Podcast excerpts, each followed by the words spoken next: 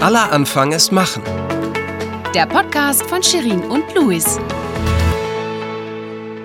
Willkommen zu unserem Podcast, zu unserem Aller Anfang ist Machen Experiment. Und äh, ja, wir werden euch jetzt in der ersten Folge erzählen, äh, wie das überhaupt kam. Ne? Denn vom Motto zum Erfolg, das ist unser Thema.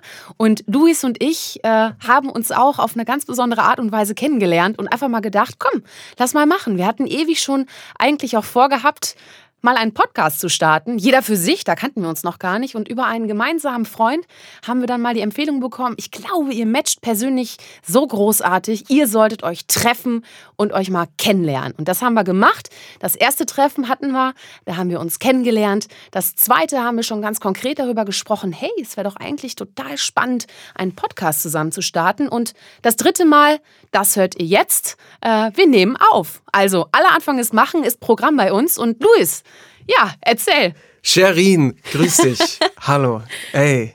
Herzlich willkommen, unser Podcast. Mensch, du hast schon so viel jetzt erzählt. Wahnsinn, wie wir uns kennengelernt haben und alles stimmt. Ähm, ja, Sherin, Luis hier im Studio bei unserem Podcast Aller Anfang ist machen. Was steckt denn da drin? Aller Anfang ist machen. Kommt ja eigentlich von dem Sprichwort aller Anfang ist schwer. Ganz genau. Und wir haben gesagt, wir drehen das um, weil es ist nicht schwer, sondern es ist machen. Damit ist schon der erste Schritt dazu getan, dass man sagt, okay, es ist nicht so schwer, man kann anfangen. Ich finde das total spannend, weil ähm, die Menschen haben immer so viele Ideen im Kopf. Und vielleicht kennt ihr das, wenn, wenn ihr auf einer Party seid und irgendjemand steht da und hat vielleicht schon drei, vier, acht Bier getrunken und dann erzählt er immer von so ganz vielen Ideen, die er hat. Und dann frage ich oft, okay, was davon nimmst du denn jetzt in Angriff und wie schauen deine nächsten Schritte aus? Und dann wird es meistens immer dünn, weil und das wollte ich dich jetzt fragen, Shane, wo, was glaubst du, woran das liegt, dass manche Menschen nicht die Kraft haben oder vielleicht Ängste haben, ihre Ideen auch umzusetzen, weil es gibt viele Leute, die echt ganz tolle Ideen haben, aber oft hapert so ein bisschen in der Umsetzung. Was glaubst du, woran das liegt? Ja, genau. Also Ideen, glaube ich, haben ja ganz viele. Ne? Und entscheidend mhm. ist ja im Endeffekt, ob eine Idee dann tatsächlich auch umgesetzt wird. Ne? Denn darin zeigt sich der Meister. Und ich glaube, dass die größte Hürde, die wir uns selber stellen, sind wir selbst. Denn wir haben immer eine eingeschränkte ja, Denkweise manchmal und denken, wir können das nicht, wir schaffen das nicht, wir brauchen noch das und das. Oder das beste Beispiel ist, ich muss noch das Zertifikat machen und ich muss noch den Schein machen und das, bis ich endlich die Reputation habe, um loszulegen. Und eigentlich sind das alles nur Ausreden. Weil im Endeffekt, klar, man braucht ein Fundament, man braucht ein gewisses Know-how, aber was noch viel wichtiger ist, dass man ein Netzwerk hat, mit dem man eben auch gemeinsam sich entwickeln kann. Und das braucht eine gewisse Offenheit. Und Offenheit ist natürlich auch etwas, wo man man sagt, okay, da zeigt man sich natürlich, da redet man ehrlich miteinander, idealerweise. Und ähm, ja, es ist ja auch so, da ich muss ganz man kurz schon in einmal einhaken, stehen. weil du was sehr Spannendes gesagt hast. Mhm. Und zwar hast du gesagt, dass die Leute immer Zertifikate wollen und sowas. Und du kommst ja jetzt aus dem, ich nenne das mal den Corporate-Bereich. ja. Das ist dein Background. Und mein Background ist ja, würde man so objektiv wahrscheinlich so bezeichnen, als künstlerischen Background. Also ich habe eine Schauspielerausbildung und war drei Jahre an einem Stadttheater und arbeite jetzt hauptberuflich als Sprecher. Und bei mir ist das in der Branche oft nicht so. Also es gibt so manche Bereiche, wo man schon Zertifikate braucht oder es ist auf jeden Fall gut, wenn man an ein großes deutsches oder im deutschsprachigen Raum an ein großes Theater will.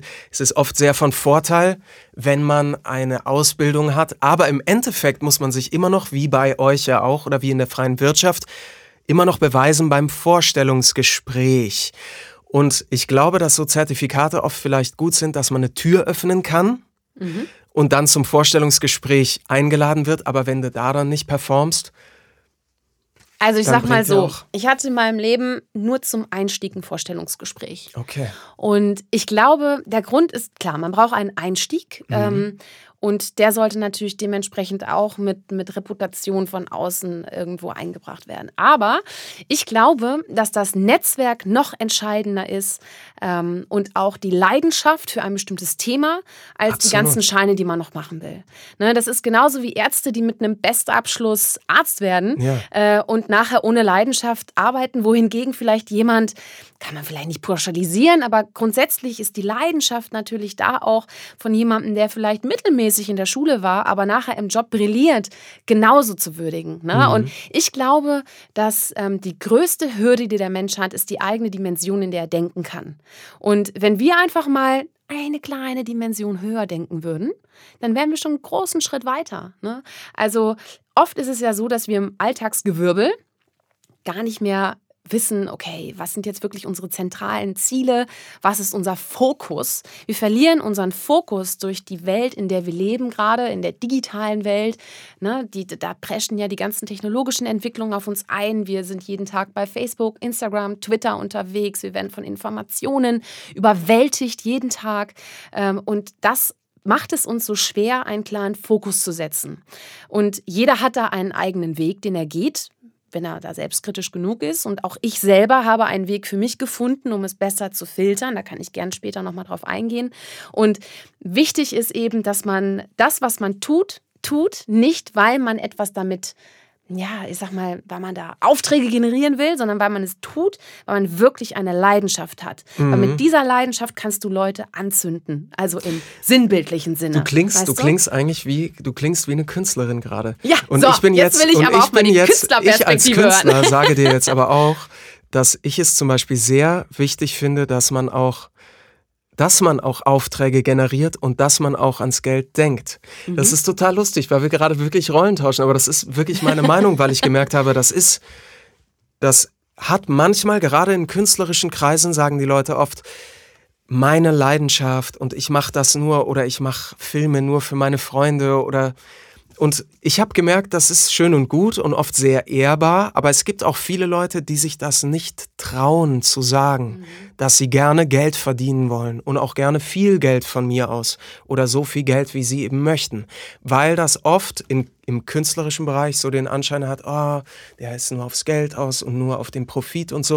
Und das finde ich eigentlich total schade und deswegen freue ich mich auch so, dass wir, dass wir uns heute hier zusammengefunden haben und quasi aus zwei Welten berichten, weil ich finde, dass meine Welt viel von deiner Welt lernen kann und vielleicht das eine oder andere deine Welt auch so von meiner Welt. Und was heißt schon Welt, weißt du? Das sieht natürlich auch jeder immer so individuell, aber ich glaube, das ist das ist sehr wichtig. So, wo, wo hat man Absolut. da Berührungspunkte? Und gerade was du erzählt hast, Mensch, ich hätte mir Notizen machen sollen. Da war so viel Input gerade schon drin, was du alles gesagt hast. Zum Beispiel ja mit der Organisation. Eine, an eine Sache kann ich mich gerade erinnern. Und zwar hast du gesagt, ja, man ist so, man hat dieses Alltagsgeschwurbel, hast du glaube ich gesagt. Gewirbel. Oder Alltagsgewirr. Ja. Weil im Endeffekt sind wir doch dafür selber verantwortlich, mit wie viel Medien oder wie viel Medienkonsum wir so machen, wie viel Medien wir uns aussetzen, wie viel Input wir uns aussetzen, das könnten wir eigentlich selber steuern. Das ist auch wieder Klar. so eine Sache, dass ja. zum Beispiel jemand ja. sagt, naja, ich mache jetzt so ein, ich mache jetzt ein bisschen Medienfasten oder Facebook-Fasten oder Instagram tut oder gut, Social Media. Tut gut. Tut Passt gut. ganz gut, wenn man Muss man verreist. sich aber vielleicht auch nämlich mhm. einfach mal dazu durchringen und das irgendwann einfach mal machen. Ja, und man, man wird feststellen, wenn man es einfach mal für sich, also ich kann ja mal ganz äh, pauschal, also ich kann ja einfach mal sagen, wie ich das mache. Ähm, ich habe. Bevor du das tust, ja, wollte ich dir noch, wollte ich dir eine Frage stellen und zwar. Jetzt kommt's. Wenn du, wie soll ich das sagen? Wenn du du möchtest, du möchtest Social Media fasten. Ja? Ja. Und dann sagst du dir, okay, ich ähm, fange das vielleicht erst übermorgen an. Oder ich fange das an, wenn das und das durch ist und so. Was, was glaubst du, was ist das Schwierige daran, dass Menschen eben quasi sich, sich überwinden, damit anzufangen? Weißt du? Menschen funktionieren aufgrund zweier Prinzipien.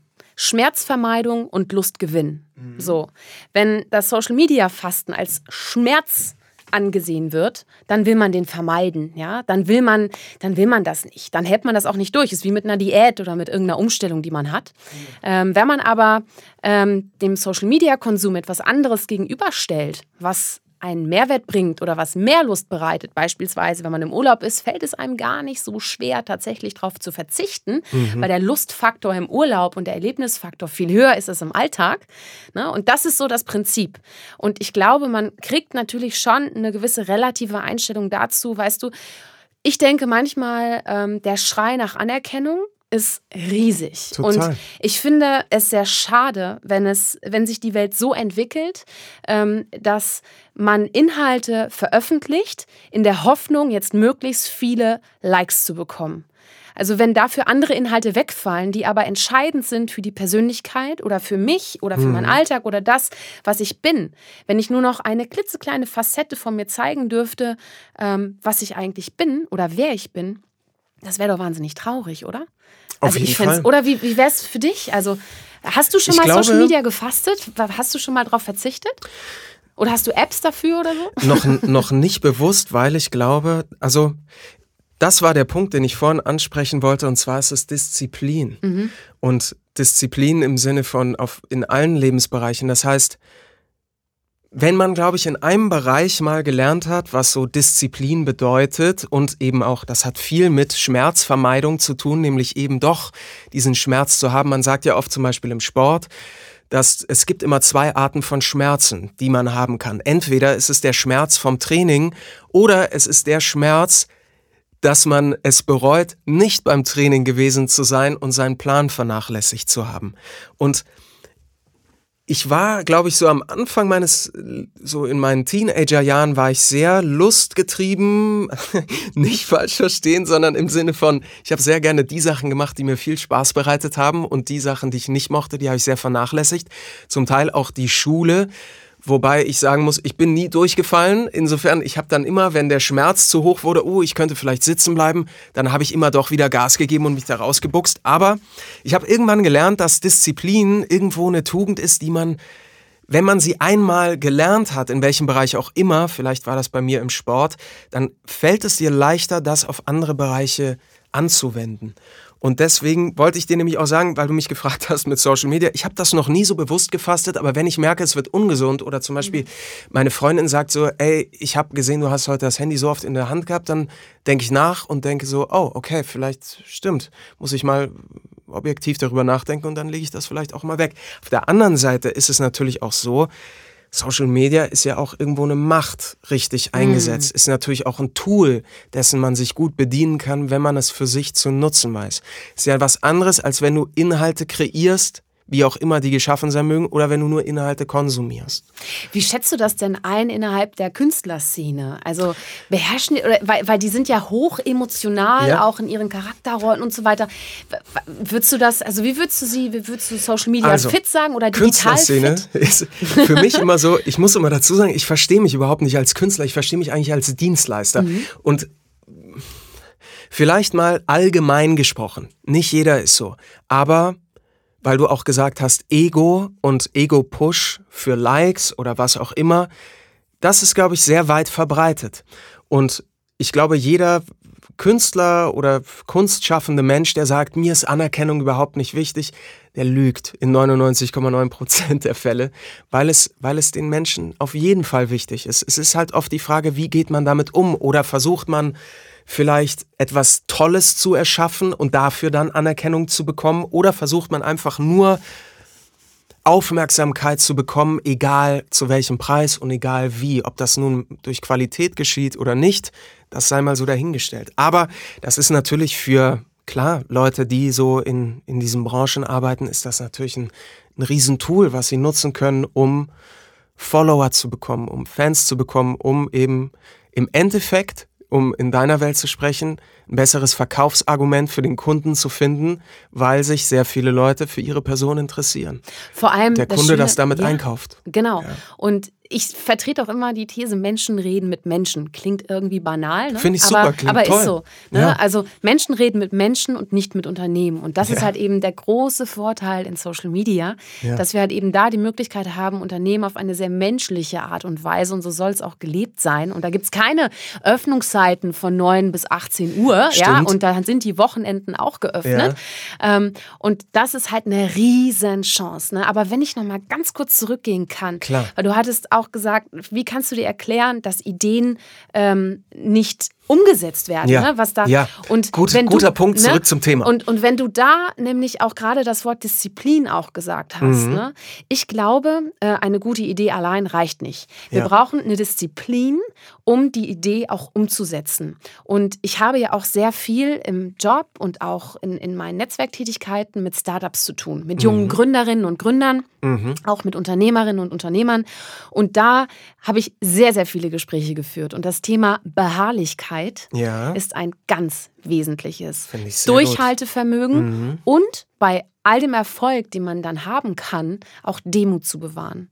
Und viele verlieren den Boden unter den Füßen. Ich weiß nicht, ob das nur bei, ähm, sag ich mal, Teilnehmern der Wirtschaft der Fall ist. Gibt es das auch in der Künstlerszene, der Verlieren der Bodenhaftung, wenn man Absolut, so, natürlich. ne? Ja, klar. ähm, gefährlich. Ne? Ja, also man, man muss total. eine gewisse Demut muss man einfach halten. Finde ich auch. Äh, und deswegen, und ich kann mir auch vorstellen, Ideen sind doch eigentlich ein Grundbedürfnis, die zu realisieren, ne? weil durch eine Idee kann man sich selber verwirklichen. Ne? Und Mhm. Da fällt mir eine Mhm. Sache dazu ein, Grundbedürfnis, weil es oft ist, ähm, gibt ja ganz viele Befragungen, zum Beispiel von Menschen, die im Sterbebett liegen, was sie bereuen oder was sie anders machen würden in ihrem Leben. Und oft sind die Sachen, die sie am meisten bereuen, die, die sie nie gemacht haben. Genau, ja. Und da glaube ich halt eben. Dass äh, sich jemand wünscht, eben zu sagen, ich, ich möchte Filmemacher werden mit 20. Und dann schlägt er doch einen anderen Weg ein. Und, und ich glaube, selbst wenn der Mensch 70 ist und es dann versucht und seinen ersten Kurzfilm macht, finde ich das toll. Würde ich meinen Hut vorziehen. Mut. Es ist Mut. Mut. Es ist absolut äh, wir Mut. brauchen Ja. mehr Mut, ähm, weil wir leben einfach gerade in einer Zeit, in der sich einfach alles verändert. Mhm. Es ist einfach so. Wir haben einfach eine, eine Überflut. Oder eine schneller verändert, Schneller sagen, ja. Veränderung. Wir haben einfach, jeder Mensch ist so individuell und hat auch die Möglichkeit, durch mit seiner Individualität auch zu spielen und auf unterschiedlichsten Kanälen und so weiter da zu sein. Mhm. Und zurückkommt auf, wie kann man Ideen umsetzen? Ähm, man kann ja auch dadurch, dass eine Idee umgesetzt wird, sehr viel Anerkennung erfahren. Natürlich. Nur der Weg dahin, das ist ja nicht einer, der geradlinig läuft und da Ja. hinten ist das Ziel, los geht's, sondern es ist ja wirklich ein harter Weg dahin.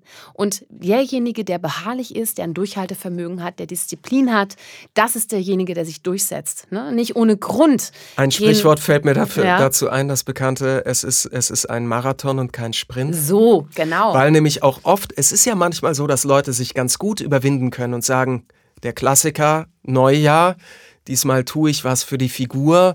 Und dann gehen sie, melden sie sich im Fitnessstudio an und manchmal sind sie im Februar, waren sie nie wieder gesehen. Deswegen, was mir einfällt, ganz, ganz, ähm, was mir dazu einfällt, ganz konkret, ist Zielsetzung. Und zwar eine konkrete Zielsetzung. Dass man auch nicht sagt, ich möchte Gewicht verlieren, sondern ich möchte von Januar bis Juni in sechs Monaten zehn Kilo verlieren. Darüber reden wir noch in einer da der müssen wir weiteren aber auch Folgen. nochmal drüber reden. Ja, ja, genau. Aber ähm, warum wir beide das machen zum Beispiel. Ne? Wir hatten ja Erzähl. die Idee.